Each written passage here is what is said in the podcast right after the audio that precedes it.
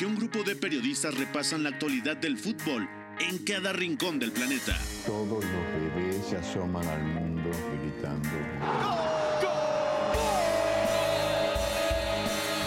Y como todos, quise ser jugador de fútbol.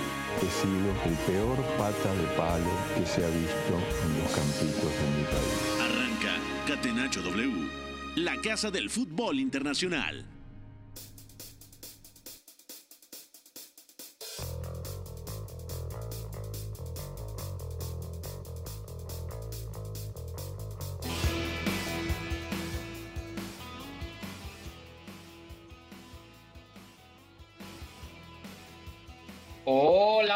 Amigos, bienvenidos. Esto es Catenacho W, la casa del fútbol internacional.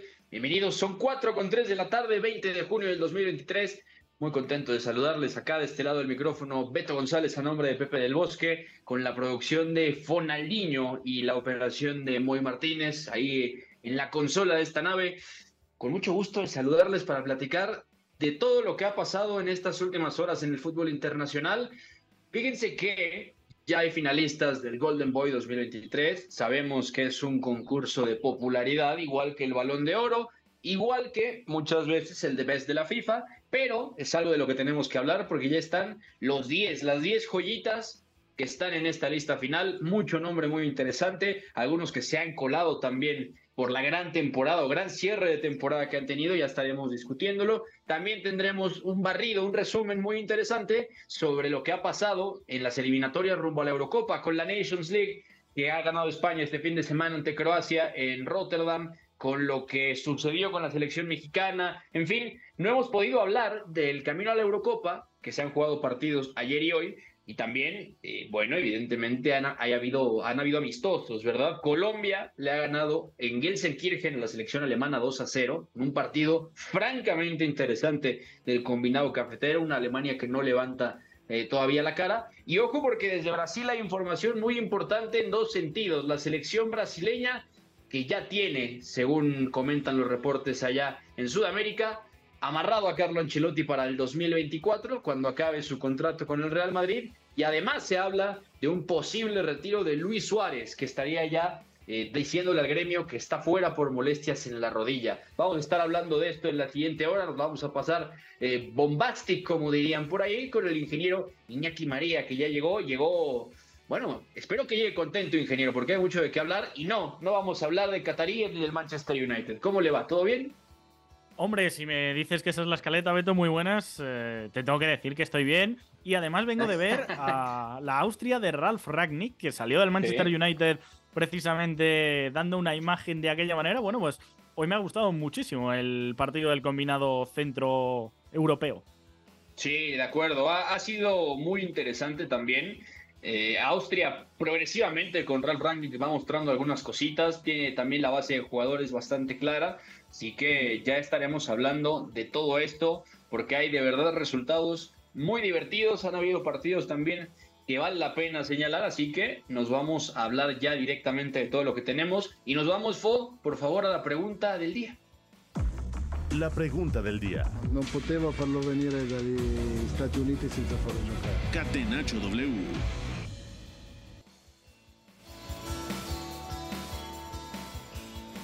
Iñaki va cortita y al pie. ¿Quién es tu favorito para ganar el Golden Boy 2023? Antes de que me respondas la pregunta, le decimos a la gente que los finalistas son Jamal Musiala del Bayern Múnich, Jude Bellingham recién llegado al Real Madrid, Pablo Martín Páez Gavira, si no lo conocen así, es Gaby, el centrocampista del Fútbol Club Barcelona, Antonio Silva, el jugador del Benfica, Alejandro Valde, lateral zurdo del Barcelona, Xavi Simons del PSV Eindhoven, Florian Wirtz del Bayer Leverkusen, Benjamin Sesko del RB Salzburg, Devin Rensch, el lateral, el versátil lateral del Ajax de Ámsterdam. Y atención a este nombre, Iñaki. Giorgio Scalvini del Atalanta, este eh, muy interesante y sobre todo yo diría engañoso central zurdo que tiene Giampiero Gasperini, se ha metido también en esta lista de 10 futbolistas. ¿Quién es tu favorito para ganar el Golden Boy? No el favorito en las listas, tu favorito.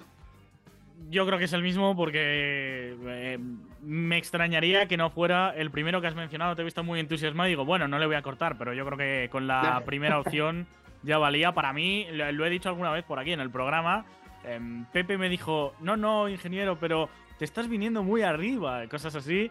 A mí me parece Deje que las Yamal drogas, Musiala... ¿no? Casi, casi. Deje las drogas, le dijo Pepe. Sí, más o menos. Me pusieron el anuncio en la pausa a modo de, de indirecta para no decírmelo directamente, pero sí, sí, iban por ahí los tiros, nunca mejor dicho.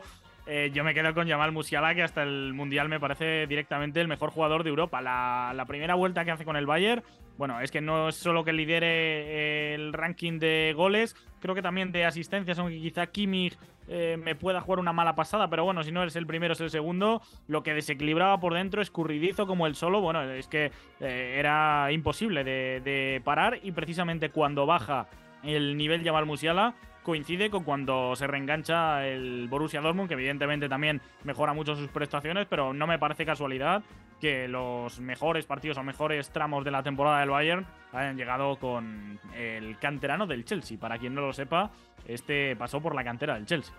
Sí, de acuerdo, canterano del Chelsea, juvenil, internacional juvenil con la selección de Inglaterra, después cambia de pasaporte, lo podía hacer por su ascendencia, así que al final, y además por su lugar de nacimiento, porque Yamal Musiala nació en Stuttgart, allá 26 de febrero del 2003, es decir, 20 añitos y medio prácticamente tiene Yamal Musiala, ya es campeón de Europa con el Bayern Múnich, ya, ya ha tenido, o ya tiene cuatro ensaladeras, aquí mejor dicho. Esto, esto es interesantísimo porque Yamal Musiala, lo ves, tiene una cara de, de pibe, de chiquito, Sí, sí. que es, que es evidente. Tiene un físico que realmente no te permite pensar que sea un jugador que resiste a muchas cosas, sobre todo en, en términos de cuerpeo y de, y de duelos individuales en la élite, pero tiene una agilidad mental y una agilidad física espectacular. Desde muy, muy jovencito realmente se sabía que, que estaba como para algo muy grande.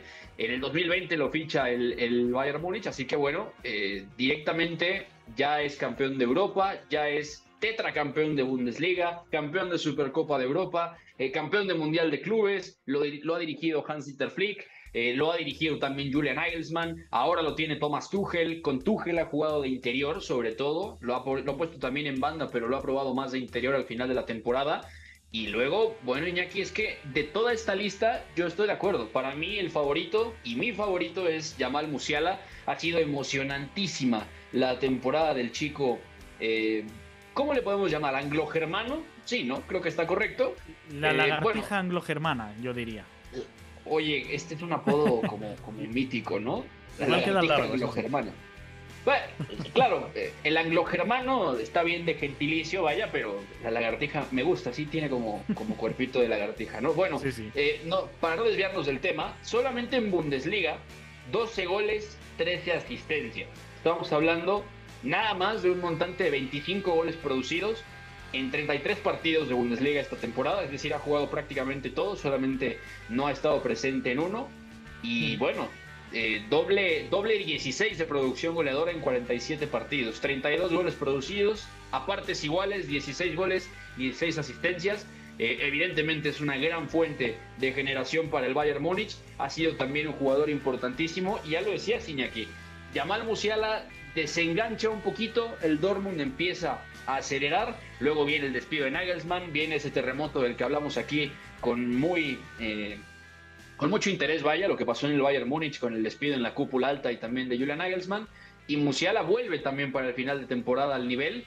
Bueno, eh, estamos hablando que para un jugador de, vamos a decir, 20 años y medio, 32 goles producidos en uno de los mejores clubes del mundo y con los problemas que ha tenido y además jugando a tantas cosas, en tantos, en tantos roles Sí. diferentes, es que no hay duda. Y una ¿no? cosa que estamos pasando por alto, Beto. El mundial que hace con Alemania, que Alemania cae en fase de grupos, pero a mí me parece no el mejor jugador de Alemania, que yo creo que es eh, irrebatible. Diría que es candidato a ser el mejor jugador de la fase de grupos de la- de- del mundial entero, con una selección, repito, que no se mete, que bueno, puede ser un accidente porque tiene partidos que, que te cuesta argumentar por qué no los ganó, por qué los perdió, de hecho. Pero Sí. pero sí, sí, o sea, a, a bote pronto ya nos queda un poquito lejos el mundial. Tendría que estarse jugando, bueno, se tendría que haber jugado hace un año, mejor dicho, pero bueno, en estas fechas. Pero a, a bote pronto, Beto, ¿qué actuaciones recuerdas mejor en fase de grupos del mundial? Yo por ahí eh, recuerdo un poco la de Mohamed Kudus con Ghana, que me levantó del asiento, me parece muy meritorio también. Contra una- Uruguay, ¿no? Sí, en una selección limitada, pero bueno, diría que los tres partidos, pero, pero es que Yamal Musiala, bueno, contra España yo eh, fue una relación amor-odio tremenda y en la última jornada es el que se, se mete eh, a la mancha, a la, a la espalda, para, eh, no para meterla, pero bueno, durante muchos momentos para hacer que ganase a Costa Rica, porque si no, Alemania no, no, no, era capaz de eso tampoco. Contra España también a nivel presión deja una exhibición brutal Jamal Musiala jugando de volante izquierdo, si no recuerdo mal, en 4-2-3-1 sale Alemania en aquella ocasión. Digo, por poner la estructura, sí que sí, de acuerdo. O sea, en el Mundial Jamal Musiala opositó directamente por ser eh, el mejor futbolista de la fase de grupos. Alemania inexplicablemente queda fuera otra vez en, en Qatar 2022 en fase de grupos. Y es durísimo porque Musiala tenía el nivel también para remolcar a esta Alemania con soluciones muy interestes, propias de su juego, propias de su físico, y la verdad es que se pensaba que daba para más, ¿no? Para ir cerrando, Iñaki, este tema y pasar a, lo que sigue, hay, un, hay unos índices muy interesantes de eh, FTBL, que es una página, digamos, muy hecha de los rankings en, en, redes sociales, que pone justamente a Yamal Musiala hasta arriba del, del, índice, digamos que es un índice eh, que parte del 80 al 100, básicamente, quiénes son los finalistas con mayor probabilidad. Del 10 al primero, Giorgio Scalvini 80.4, Devin Range cerquita 80.6. Básicamente, Sesco cierra los 80, eh, Pierre sube hasta el 83.7, Xavi Simons tiene 87, Valde llega casi al 88, eh, Antonio Silva, el central del Benfica, que me parece que ha sido una linda erupción esta temporada también eh, ahí en el cuadro Lisboeta, 91, Gaby 93, Bellingham 95 y el niño maravilla, la lagartija anglo-germana, como lo acabamos de bautizar, 98-3. Es decir, tendría que pasar algo absurdo para que Yamal Musiala no sea el Golden Boy, ¿no? Hombre, tienen bastante prensa, yo creo, Jude Bellingham. Después del traspaso, mm, creo que va a traer reflectores de Alemania. La verdad, no me pillas, no sé quién vota para el Golden Boy, pero bueno, em, digo que en Alemania. ¿Cómo? Los periodistas. Pues eh, no sé, igual por ahí se puede rascar algo porque Bellingham, pues. Eh, eh, ya, ya lo conocen de, de, la Bundesliga por allí y ahora con la llegada a la liga, pues evidentemente es el nombre de moda. La semana pasada, indudablemente, ahora uno de los nombres de moda al menos. Pero, pero bueno, a, mí, repito, por méritos, me extrañaría que, que Yamal Musiala, eso sí, pese a haber ido de más a menos y pese a haber jugado mejor con Nagelsmann que con Tuchel, creo que esta temporada, si ponemos todo en la balanza, mm, a, mí me queda bastante claro que, que, tiene que ser el del Totalmente de acuerdo. Bueno, y muy buena Champions de Bellingham en cualquier caso, ¿eh? Ah, bueno, de acuerdo, también el Dortmund se queda corto contra el Chelsea en la eliminatoria, tiene tramos donde a lo mejor compite mejor, Jude Bellingham es clave, ¿no? En ese centro del campo, con Emre Can, con Salios Khan, en fin, Bellingham ha sido muy importante para que el Dortmund también arañara por unos minutos el título de Bundesliga, así que ahí está, y llegando al Madrid, bueno, otra cosa puede llegar a pasar en la premiación, así que ojito a esto, dejamos ya aquí el tema del Golden Boy y nos vamos a hablar de la clasificación para la Eurocopa, porque la jornada de hoy ha sido histórica y el comandante ha vuelto a decir que sí en Isla. UEFA. Bueno, y aquí una jornada un poquito under hoy, ¿no? Eh, básicamente, la, la, jornada de hoy en la clasificación de la Eurocopa ha tenido eh, partidos como con mucho significado, ¿no? Y particularmente, bueno, eh, mientras, mientras decimos esto, vaya, hay que señalar algo muy importante. Portugal eh, ha visitado Reykjavik, ha jugado en Islandia y ha ganado 1 a 0. Ha ganado por la mínima en casa de la selección islandesa y ha pasado algo muy divertido. Hoy Cristiano Ronaldo, divertido e histórico, a mí me parece legendario Iñaki.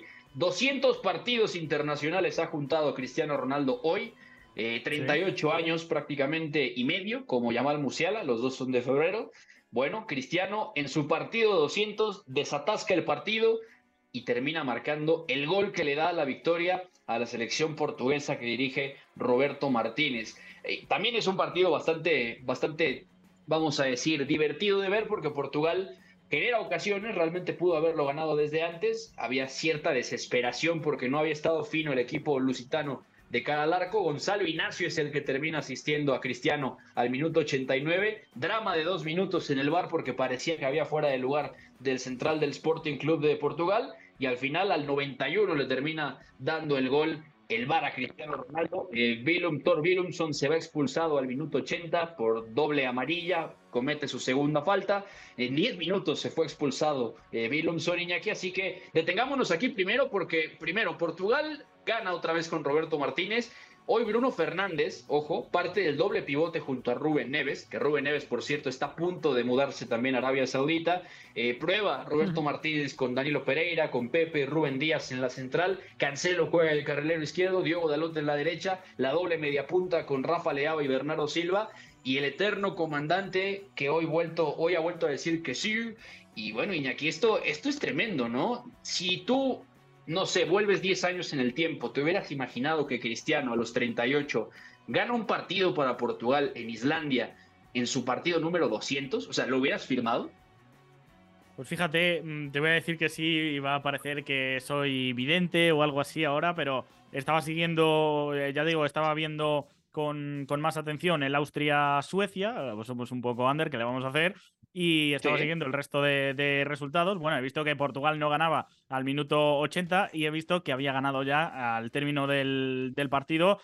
Y no he visto de quién era el gol. Eh, típica aplicación que tienes que ir bajando, te salen bastantes amarillas. Bueno, pues al ir bajando he dicho, yo creo que lo ha marcado Cristiano. He bajado y efectivamente lo había hecho Cristiano Ronaldo que bueno, pues eh, puede que físicamente haya perdido ese puntito, sobre todo yo creo que mentalmente tampoco se cree ya el jugador de antes, no tiene la misma confianza en su juego, pero ese instinto y esa puntualidad mm, no sé si le va a acompañar siempre, pero desde luego que de momento eh, le, ha acompañado en bastantes partidos, no fue el caso del Mundial, pero sí ha sido el caso de, esta ventana de, selecciones. Portugal que no lo pasó eh, demasiado bien contra, contra Bosnia, en el partido de, la, de, la, primera fecha, eh, el sábado, en el primer partido de esta fecha FIFA, quiero decir. Ahí no marcó Cristiano Ronaldo, pero bueno, em, es clave con, con una descarga jugando como 9 en la jugada del 1-0 de Bernardo Silva y luego en la segunda ya lo sentencia con un par de goles Bruno Fernández, pero ese partido que sí que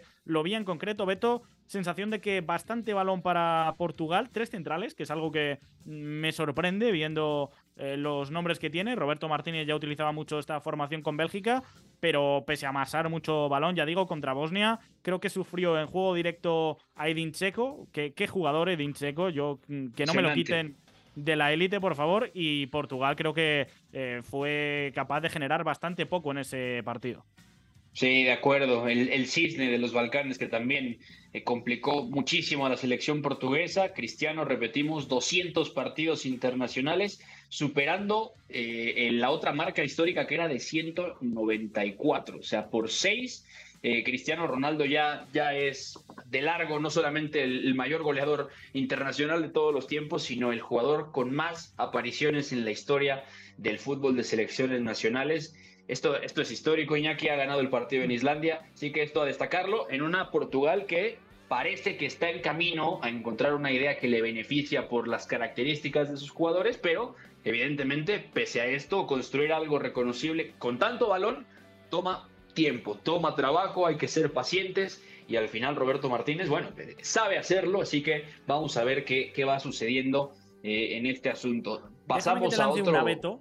Antes, de cerrar, ahora que estamos ya con esto del récord de Cristiano Ronaldo, eh, evidentemente Leo Messi, que tiene dos años menos, si no me falla la memoria, eh, es el gran candidato a destronarle en cuanto a número de partidos, número de goles. Ahora mismo está a 25 partidos el astro argentino y goles, eh, ahora te confirmo los que tiene Ronaldo exactamente. Messi tiene 103 a nivel de selecciones, Ronaldo tiene 120, eh, 123.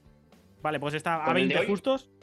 a mí me sale 122, pero bueno, si me dices 23, eh, me fío. Con el de en cualquier caso, 19-20 goles de diferencia. Eh, ¿Dirías que Messi va a superar en goles o en partidos a Ronaldo? Mira, no lo sé, porque falta ver si Messi llega a la Copa América, la próxima Copa América. Primero, él ya dijo que es difícil que llegue al Mundial, a nuestro Mundial acá en el 2026.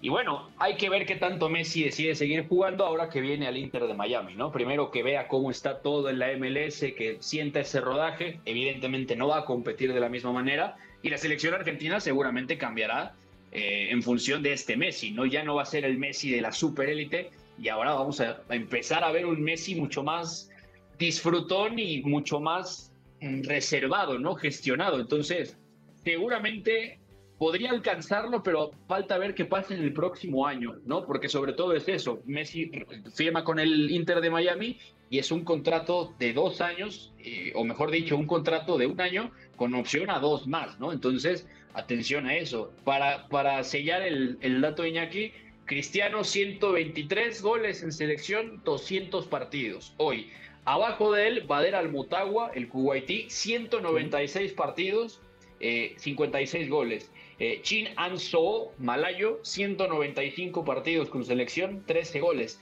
Ahmed Hassan, histórico egipcio, 184, el mediapunta, histórico egipcio, 33 goles. Ahmed Kano, eh, Omaní, por cierto, 182 partidos, 10 goles. ¿Sabes quién es el número 6 en la lista histórica, Iñaki? Estoy muy feliz al respecto. Pues no caigo, pero me está encantando esta sección, ¿eh? Seguro que me estamos poniendo en este momento, pero me está sorprendiendo para bien, Beto. Dame una pista. No, Andrés Guardado. Ah, mira.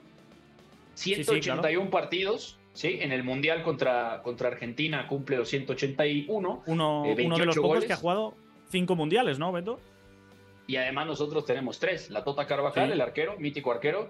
Guillermo Ochoa, otro arquero, que va por el sexto y podría ser el único en la historia en conseguirlo, si es que Cristiano eh, sigue como va, o no sigue como va, mejor dicho.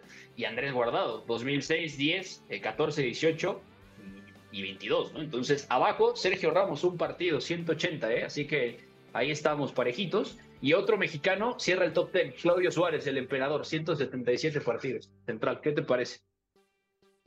Bueno, pues eh, no sé si para bien o para mal, la longevidad de las carreras de los mexicanos desde tiempos pretéritos, pues ya se ve que em, eh, está a la orden del día por delante de, de las del resto de, de equipos. Rafa Márquez es otro que, si no me equivoco, eh, también jugó cuatro mundiales, ¿no? Eh, jugó, sí, me, imagino. Jugó, mira, Corea y Japón, Alemania, Sudáfrica, Brasil y Rusia, cinco mundiales también. Cinco ah, también, pues. Fíjate, me, sonaba que eran cinco, pero no lo habíamos mencionado. Digo, bueno, cuatro, cuatro casi seguro. Pues sí, sí, eh, México, desde luego que eh, no se le deben dar bien los recambios generacionales. Esto debe ser cosa eh, histórica, no, no solo de ahora, hablo desde el desconocimiento. Pero bueno, sí, sí, desde luego que es algo en lo que destacáis. No, no, totalmente. Se nos da jugadores lagarto, ¿no? ¿no? envejecen, pero cuando envejecen, bueno, eh, pasan, muchas cosas, ¿no? La lagartija anglo-germana. Oh, oh, es un programa. No, no, no, estamos desatados. ¿eh? Iñaki, eh, regresando de la pausa, hablamos de ese Austria-Suecia para que te des grasita platicándonos qué pasó. Pero rápidamente decimos que Estonia hoy recibe a Bélgica. Seba 3 ha ganado la selección de Domenico Tedesco. Y sigue, sigue probando esto Tedesco, ¿no? El central o el lateral que es central, en este caso Arthur Zietek, juega de lateral zurdo, se cierra en esa línea de tres con Jan Bertongen y Butfes, eh, Timothy Castañe jugando también muy profundo, Yannick Carrasco como un carrilero prácticamente, hoy ha jugado en la media punta eh, Mike Tresor detrás de Romelu Lukaku, Mike Tresor, 24 años, una de las, mm, vamos a decir, joyas locales en esa media punta del Genk. Eh, tiene capacidad ahí de trecuartista, es un buen lanzador, puede jugar también de extremo, en fin. Mike Tresor hoy ha jugado en el frente de ataque junto con Romero Lukaku, Dopieta del delantero todavía del Chelsea. Eh, también ha rotado Tedesco por tramos, ha jugado Jeremy Doku, también ha entrado Michi Batshuayi, ha entrado también figuras más locales, eh, Amin Aldakil, por ejemplo, Olivier Deman, que ha entrado en el lugar de Artur Zete, en fin, 3 a 0. Y sobre todo la portería, Beto que hoy ha ah, jugado bueno, que es el portero del Estrasburgo, ya veterano, eh, pero esto se debe sobre todo a que eh, el capitán en el anterior partido, en el de fin de semana que empata uno contra Austria, fue Romelu.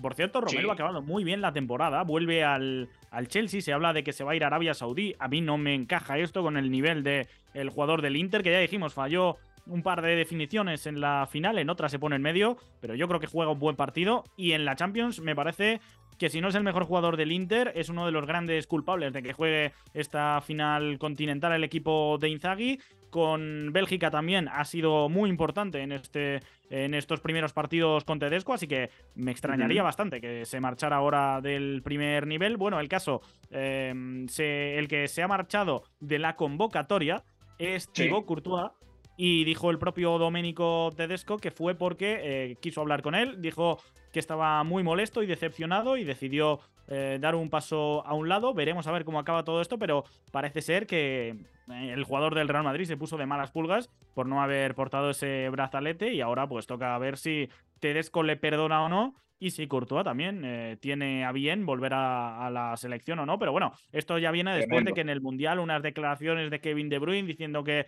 em, em, algunos jugadores estaban pasando, pasados de moda. No, no dijo exactamente esto, pero más o menos y en un tono parecido. Y fíjate que luego al final incluso Toby Alderweireld le dio la liga al, al Antwerp, se, se puso eso como eh, vídeo motivacional. Bueno, tiene, tienen los Diablos Rojos de selecciones un, un buen fuego encendido por ahí.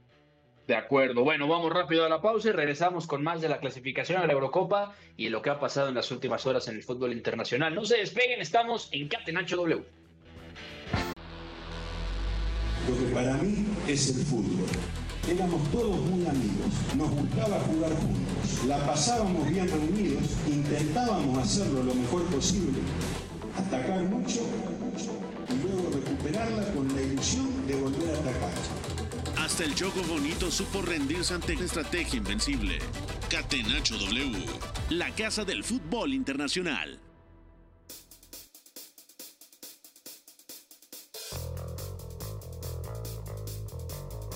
Regreso en Catenacho W, amigas, amigos, son 4.33 de la tarde, 20 de junio del 2023. Estamos con el ingeniero Iñaki María, quien les habla Beto González, con Fonaldo en la producción y Moy en los controles. Iñaki, ¿dónde te puede seguir la gente en redes sociales? Me pueden seguir en arroba María Vial con dos as en medio y con V. No he hecho los deberes, no, no he aprendido una nueva forma de patrocinar mi Twitter. pero sí les diré, fíjate, voy a ¿Cómo voy a hilar que voy a hacer promoción a la vez que doy noticias, Beto? Eh, Christopher Nkunku ha sido hoy ya eh, anunciada oficialmente por el Chelsea, así que para quien quiera conocer un poco los orígenes del canterano del Paris Saint-Germain y dar unas pinceladitas a lo que ha sido su etapa en el Leipzig y posible encaje en este Chelsea, por ahí encuentran información. Sí, ahí está, de acuerdo. Christopher Nkunku ya llegó oficialmente, negocio cerrado para el Chelsea se está moviendo lo de Kai Havertz al Arsenal. Atención, porque lo quieren tener máximo la próxima semana cerrado. Y ojo, eh, el Arsenal se ve decidido. Tiene ahí varias puertas abiertas, varios refuerzos que se están trabajando. Kai Havertz el más cercano aparentemente. Entonces, Nkunku llega al, Chelsea, a Londres. Kai Havertz se mueve. Ya vamos a estar hablando de eso un poquito más adelante. A mí me encuentran como arroba beta González N-bajo en Twitter e Instagram. Ahí estamos con ustedes. Eh, platicando de todo esto. Y bueno, aquí nos vamos a hacer ese barrido, eh, grupo por grupo, de la clasificación de la Eurocopa, porque han pasado cosas divertidas, eh, hemos tenido de todo. Hace unos días, Trent Alexander Arnold jugó de interior derecho con Inglaterra. Es una cosa de verdad espectacular. De hecho, jugó con la número 10. No, no, no. Es, una fiesta lo de, lo de Inglaterra, en el buen sentido con eso. Vamos a dar el tweet de, el Twitter ah. de Memo Navarro, bueno, creo que es Memo Navarro-bajo, me suena de, cuando lo patrocina él, pero eh, le leí precisamente a nuestro compa que en Inglaterra se da una particularidad y es que eh, los dorsales no los distribuyen, no, no tienen dorsales fijos, ni siquiera para los partidos de, una misma convocatoria, sino que los titulares se los reparten del 1 al 11 y un poco se, guían por cómo están ordenados en el campo, así que eh, el motivo de que llevará la 10, más allá de romanticismo, que quizá hay algún matiz, pero sobre todo fue por esta particularidad que tienen los tres leones, los Three Lions. Sí, nunca encuentras a, alguien casi con el mismo dorsal, ni Harry Kane, ¿eh? que ha usado el 9 y el 10 de forma indistinta, eh, pues justo eso, ¿no? De hecho, hay fotos con el 20, por ejemplo. De acuerdo, y ha tenido la Eurocopa la juega con el número 9. De hecho, el número de, Harry Kane en torneos oficiales ha sido el 9. Eh, normalmente en Eurocopa y Copa del Mundo ha jugado con el número 9. En esos eventos sí que hay dorsales fijos, por normativa UEFA, FIFA, claro. De acuerdo, de acuerdo. Y bueno, también ha usado la 10, pero en, clasificación y en amistosos. Y hablando de clasificación, bueno, después de, esta eh, divertida aclaración sobre Trent Alexander Arnold, nos metemos en el grupo A, que si ustedes tienen a la mano una clasificación en la app que ustedes quieran y ven el grupo A, querrían tomarle screenshot porque es surreal lo que está pasando. También es cierto que ha habido. ¿Pensabas que Chipre iba a sumar 8 puntos a estas alturas, Beto? No, pero a ver, ¿cómo te digo que, que Georgia, la tierra de Kvicha, de Mamardashvili, de Chakvetadze, y antes de Kakakalatze y de toda esta gran legión de jugadores, eh, pues está segunda. Es decir, Georgia estaría calificada para la Eurocopa en este momento. Escocia es líder invicta en el grupo A con cuatro victorias, nueve goles a favor, un solo gol encajado. Tiene pleno de victorias el equipo de Steve Clark. Empezó goleando a Chipre, ahora eh, también le pega 2 a 0 a España en la fecha FIFA pasada, donde debuta Luis de la Fuente y donde se empezó a decir que el nuevo seleccionador español estaba perdido y que si no ganaba la Nations League, bueno, era el fin de todo. Luego también se mete a Noruega y gana 1 a 2. Esto fue el 17 de junio, hace tres días. Y hoy Escocia le ha ganado a Georgia 2 a 0. Georgia venía buscando su tercer partido, tiene resultados divididos, al final cuatro puntitos. Georgia sí le ganó a Chipre de visita 1 a 2 y abrió la clasificación empatando en casa eh, en Tbilisi ante Noruega. Entonces, Escocia líder invicta con 12 puntos, Georgia segunda con 4, Noruega con un partido más que Georgia, tiene cuatro partidos también Noruega, eh, cuatro puntos, Noruega ganó eh, a Chipre 3 a 1 hoy mismo, España no ha jugado todavía, solamente tiene los dos inaugurales de marzo, 25 de marzo 3-0 le gana a Noruega en la Cartuja y luego 2 eh, a 0 en, en, Escocia termina perdiendo la selección española, Chipre obviamente no ha ganado Iñaki, ¿con qué te quedas de este grupo rápidamente? Bueno, pues eh, sobre todo con que mm, eh, esperamos que a medida que vayan pasando las jornadas, al ser eh, cinco selecciones hay ocho jornadas, España ha jugado solo dos, vaya aumentando esa puntuación. Escocia es la que yo creo que está cogiendo un ritmo infernal porque ha ganado todo, solo ha encajado un gol en contra en toda la, en los cuatro partidos de esta fase de clasificación.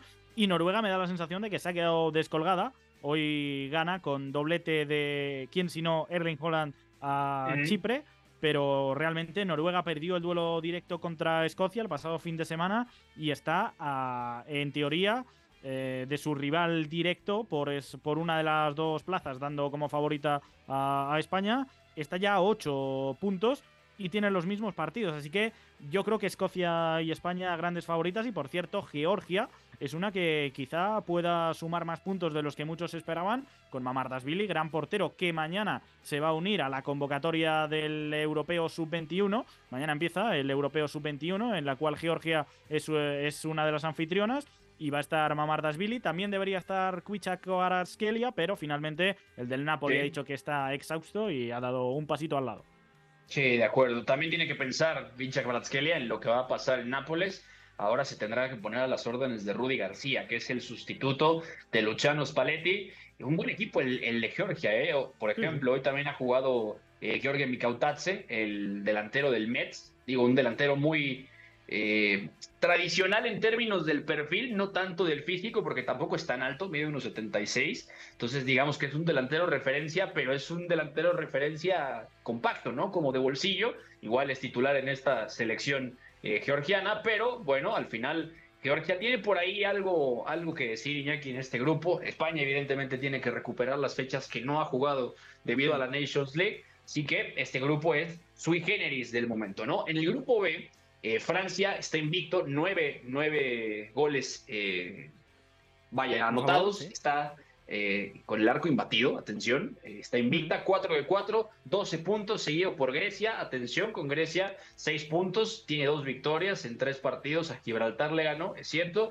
luego le ha ganado Irlanda, ¿eh? Irlanda ha tenido algunos problemas, de hecho ganó ayer contra Gibraltar 3 a 0, los Países Bajos, Iñaki, que justamente abre Ronald Koeman su nueva etapa en la selección eh, cayendo goleado 4 a 0 contra Francia, que fue durísimo allá el 24 de marzo, esto en el, en el Stade de France en Saint-Denis, y luego le gana 3 a 0 a Gibraltar en, marzo, también 27 de marzo, luego viene la Nations League, durísimo lo que está atravesando Ronald Koeman porque tiene cuatro partidos dirigidos y ha perdido tres ya, eh, no es nada, nada alentador, ha probado cosas, está sentando la idea, vaya, pero directamente Países Bajos es otra que tiene cosas que recuperar. También se ha perdido estas dos fechas por la Nations League, que además se ha jugado en su casa, pero Francia, Iñaki también encaminando la calificación. Aquí también hay cinco equipos, entonces está a la mitad del camino Francia, ¿no? Ojo con Grecia aquí, ¿eh? porque va segunda, tiene seis puntos de nueve posibles. Los tres que nos sumó son precisamente los de ayer, que perdió con gol de penalti eh, de Kylian Mbappé, 1-0 contra Francia. Una Grecia eh, bastante cerradita para, para sacarle las eh, costuras a este equipo de, de Shams, que ya sabemos de qué pie cogea. Y Países Bajos, que bueno, pues es verdad que también tiene solo dos partidos jugados pero suma tres puntos y tiene eh, un gol a verás eh, de aquella manera porque Francia le metió cuatro, si no me equivoco, y a Gibraltar la ganó solo 3-0 entre comillas. Bueno, pues al final eh, eso de los goles puede ser clave, al igual que va a ser clave en la próxima fecha un Grecia-Países Bajos, que ahí yo diría que como gane el combinado heleno ya mete una brecha de seis puntos con la mitad del clasificatorio disputado y creo que Países Bajos puede volver a complicarse la vida para meterse en un torneo importante. Sí, totalmente de acuerdo. Ojo a la selección de Grecia. Eh, ojo también a ese partido ya después del verano contra la selección de los Países Bajos. Este será en septiembre. Eh, Gustavo Poyet, el uruguayo, es el entrenador de la selección griega, así que atención con el equipo heleno que quiere volver a la Eurocopa. Eh, ya como lo había hecho en su día con Otto Rehagel, ¿eh? quiere también torneo internacional como lo hiciera con Fernando Santos también eh, en su día, ¿no? Hace ya nueve años, hace también 12 años también el Mundial de Sudáfrica. En el grupo C, aquí Inglaterra también encaminando la clasificación, invicta, 4 de 4, 15 goles anotados. Ya también hablábamos de Trent Alexander Arnold jugando de interior derecho. Esto fue el fin de semana contra Malta. Esto fue eh, de visita, 0 a 4, ha ganado la selección de Inglaterra. Hoy, le eh, bueno, ayer, mejor dicho, en Manchester, en Old Trafford, ha ganado 7 a 0 a Macedonia, cosa que no es, eh, vamos a decir, no es sorpresa, pero también es cierto que esta Macedonia venía por ahí como acusando cierto cambio de chip. Parece que es una selección un poquito más mm, agresiva respecto a lo que se notó con, en la Eurocopa pasada. Y bueno, al final se le, gana a Italia precisamente, le gana a Italia en la ah, repesca rumbo, rumbo al Mundial. Y en la Eurocopa es verdad que se mete vía Nations League, pero jugó la fase final de la Eurocopa y tampoco desentonó. Estuvo lejísimo de clasificarse a octavos, pero bueno, eh, es un combinado que sí, sí, podemos decir que está en el mejor momento de su historia. Y además con Goran Pandev todavía en la Eurocopa, que fue el último baile prácticamente del mítico delantero que ha pasado muchos años en Italia, en el Inter, y luego también en el Genoa que estuvo. Eh, eh, también Ucrania es segunda con seis puntos, dos victorias. Eh, le ha ganado ayer a Malta 1 a 0 en casa, luego también ha, ganado en Macedonia, atención, 2 a 3, pero empezó perdiendo 2 a 0 contra Inglaterra. Italia, mismo caso que los otros participantes de Nations League, solo tiene dos partidos, le ganó 2 a 0 a Malta eh, en marzo, 26 de marzo, y antes eh, había perdido 1 a 2 en, en, Nápoles, justamente en San Paolo, en el Diego Maradona, mejor dicho, contra Inglaterra. Ese día Harry Kane, exhibición, por cierto, en la cancha del Diego Armando Maradona. Macedonia, lo que decíamos, eh, abre con victoria contra Malta, luego ha perdido ahora con, con, con, Ucrania 2 a 3, y Malta, que evidentemente ha perdido los cuatro, Iñaki, se está decantando este grupo, pero Italia obviamente tiene más que decir. Misma situación que el grupo anterior. La líder en vez de Francia es Inglaterra que tiene esos 12 puntos, 15 goles a favor de Inglaterra en cuatro partidos. Ucrania tiene 6 al igual que Grecia. Italia tiene 3 al igual que Países Bajos y se enfrentan eh, Italia y Ucrania. A ver, la, la versión de Italia no ha sido buena, pero yo creo que estos ya van con la alerta y va a ser clave, eh, evidentemente, en la próxima fecha, ese Italia-Ucrania. Ahí queda otro partido eh, en la segunda vuelta, o sea, realmente también son ocho partidos, Italia tiene dos. Bueno, mm, no sé hasta qué punto, eh, eso sí puede ser el factor ansiedad para dos selecciones como Países Bajos e Italia, que se han quedado fuera de torneos importantes recientemente, sobre todo Italia, de los dos últimos mundiales. No sé hasta qué punto puede ser una losa el tener menos puntos que tu teórico rival, que en este caso es Ucrania, y bueno, irte guardando esa baza de que tienes que recuperar eh, esos, esos, encuentros, pero que, eso te va a hacer tener la presión de tener que ganar sí o sí y tener que llevar mucho la iniciativa, que está Italia, pues bueno, ya, ya decimos que no es la misma que, en la Eurocopa. Sí, totalmente de acuerdo. Eh, avanzando de grupo, Iñaki, nos vamos al grupo D, que está apretadito y bueno, Este también mola. Croacia tiene que decir, este está bueno, Croacia todavía tiene pendientes partidos porque acaba de jugar justamente las semifinales, el Final Four de la Nations League, pero Turquía, la Turquía de Stefan Kuntz es líder de este grupo, nueve puntos, le ha ganado a Gales 2 a 0 ayer, antes había ganado en Letonia 2 a 3, perdió también contra eh, justamente Croacia en casa en marzo, en la segunda jornada, y ganó en Armenia para abrir la clasificación el 25 de marzo 1 a 2. Turquía, ahí, ahí, Iñaki, con ciertos jugadores interesantes, con un Stefan Kunz que está renovando un poco el aire también después de reciclar en la Eurocopa a Zenol Gunes, que para nada es queja. Zenol Gunes también llevó muy lejos a Turquía en su día, semifinalista en la Copa del Mundo del 2002. Bueno, Turquía líder, Armenia, la Armenia de Henrik Mkhitaryan, eh, segunda con seis puntos, que por cierto, Armenia le ganó a Letonia ayer 2 a 1 y también ganó contra Gales. Esto, esto fue un resultado bomba, ¿eh? En Gales, en Cardiff,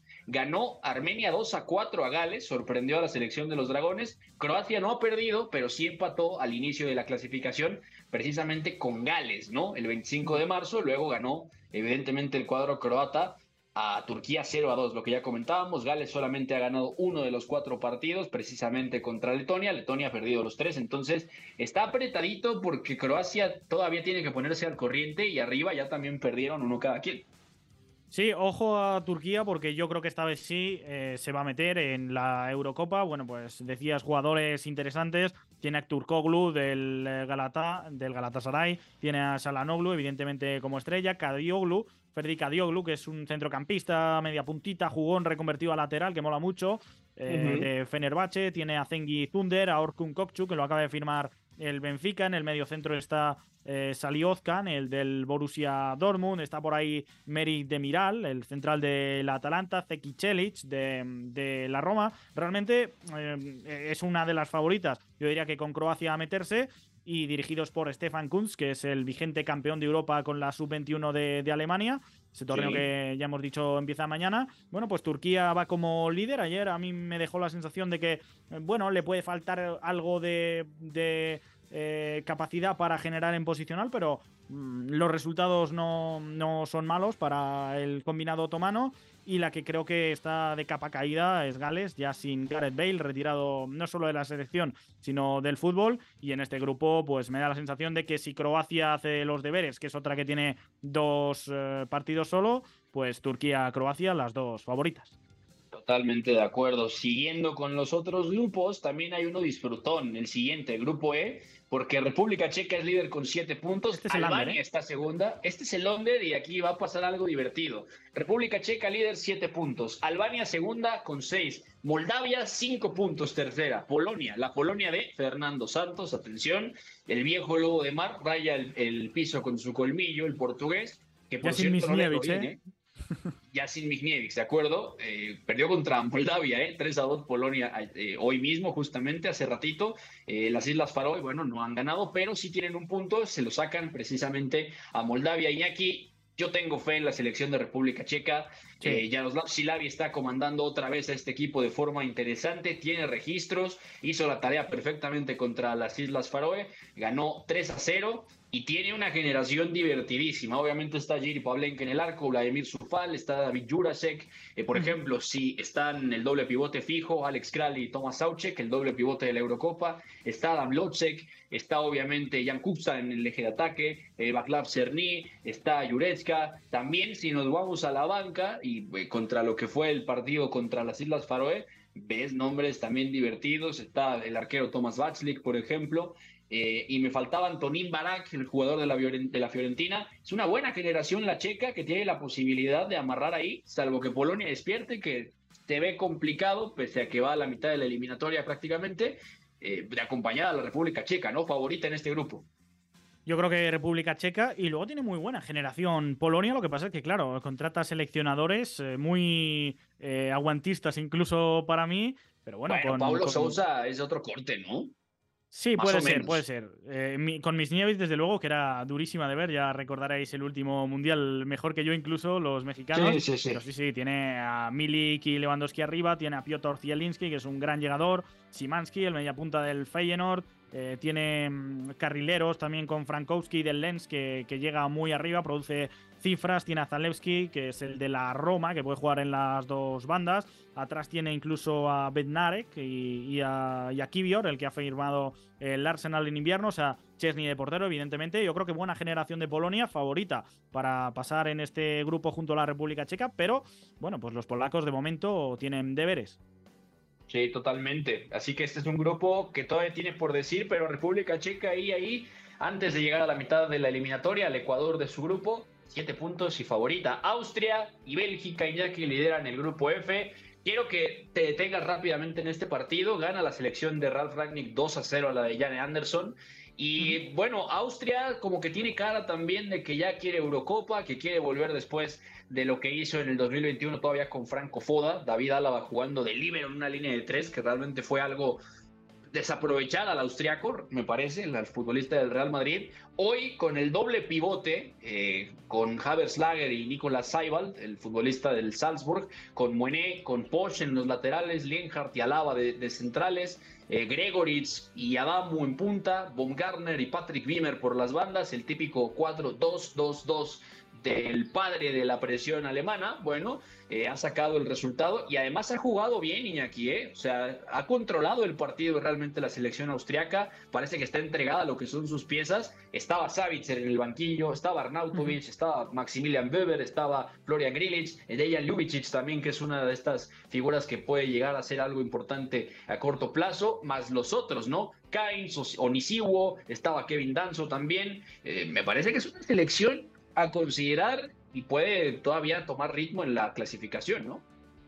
A mí me ha dejado una grata impresión Austria hoy teniendo que llevar la iniciativa en casa contra Suecia. Ya sabemos, la Suecia de Jane Anderson tampoco es eh, la cuna del fútbol asociativo, propositivo y vistoso. Es bastante pragmática, de juego directo y tal, pero bueno, pues ya evidentemente sin Ibrahimovic, otro retirado, sin incluso eh, Toivonen y Marcus Berg, que eran esa doble punta que, comandó el ataque en el Mundial de Rusia 2018. Hoy Suecia me ha dejado una sensación de, selección incluso frágil y vulnerable en área, en área propia. Y, muy lejos de, generar a través de, juego directo, balones en largo, que era, eran sus dos grandes fortalezas, incluso balón parado le ha, generado problemas la Austria de Ralf Ragnick. Y bueno, pues en Austria pues, tiene bastantes jugadores también a seguir, no solo de Savitzer, ya lo decías tú de pasada hora, Beto. Tiene a un centrocampista llegador, Baumgartner, del Hoffenheim, que ha, sonado bastante para el Leipzig. Creo que todavía no es oficial, pero puede ser el reemplazo de, de, de, Leiner. Y precisamente Seibal, eh, que ha jugado en el doble pivote con Saber Slager, es otro que este sí ya es oficial al Leipzig, así que eh, el Leipzig va a tener mucho jugador austriaco. Ragnick fue también director deportivo durante mucho tiempo del, Leipzig, del equipo de Sajonia. Y, bueno, pues en esta selección, eso sí, creo que falta arriba algo de, mordiente, porque está Gregoritz, un punta veterano del, del Freiburg, y este es rematador de área para centrar y buscarle ahí. Yo creo que puede ser base importante. Está Chubwiki Adamu, el delantero del Salzburg.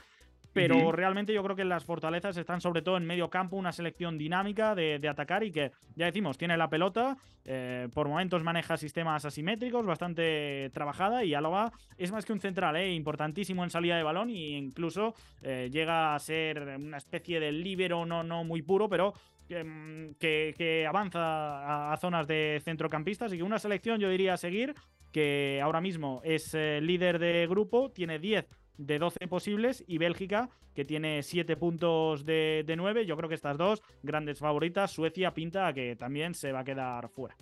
Sí, de acuerdo. Suecia que tiene también a un jugador, bueno, jugadores interesantísimos. Dejan Kulusevski ya comprado por el mm. Tottenham, Alexander Isak que ha tenido un cierre de temporada importante en el Newcastle, Svanberg, Forsberg, Ekdal, eh, ahora juega Samuel Gustafsson con él, ha cambiado la línea defensiva, sigue Robin Olsen, Víctor Lindelof es el capitán, pero está el divertidísimo Víctor Gyökeres, que es, bueno, del Coventry City, un delanterazo de verdad que no lo haya visto, póngase algo del Coventry City que se va a divertir, está Víctor Claesson todavía, Anthony Elanga que viene viene ganando también bonos en selección. Jens Cayuste, que jugaba en el Midtjylland, que estuvo ahí en un quali de Champions en el 2020. En fin, bueno, Jan Anderson tiene mucha tarea si es que no quiere desperdiciar este proceso. Ya habíamos hablado también del grupo de Portugal, justamente, que eh, ya lo teníamos eh, contemplado. Luego también Hungría y Serbia arriba en el grupo G, Iñaki, sobre Montenegro, Bulgaria y Lituania. Hungría, siete puntos, Serbia empatada a siete, Serbia después del Mundial, después de la decepción de quedarse en fase de grupos. Ah, bueno, al final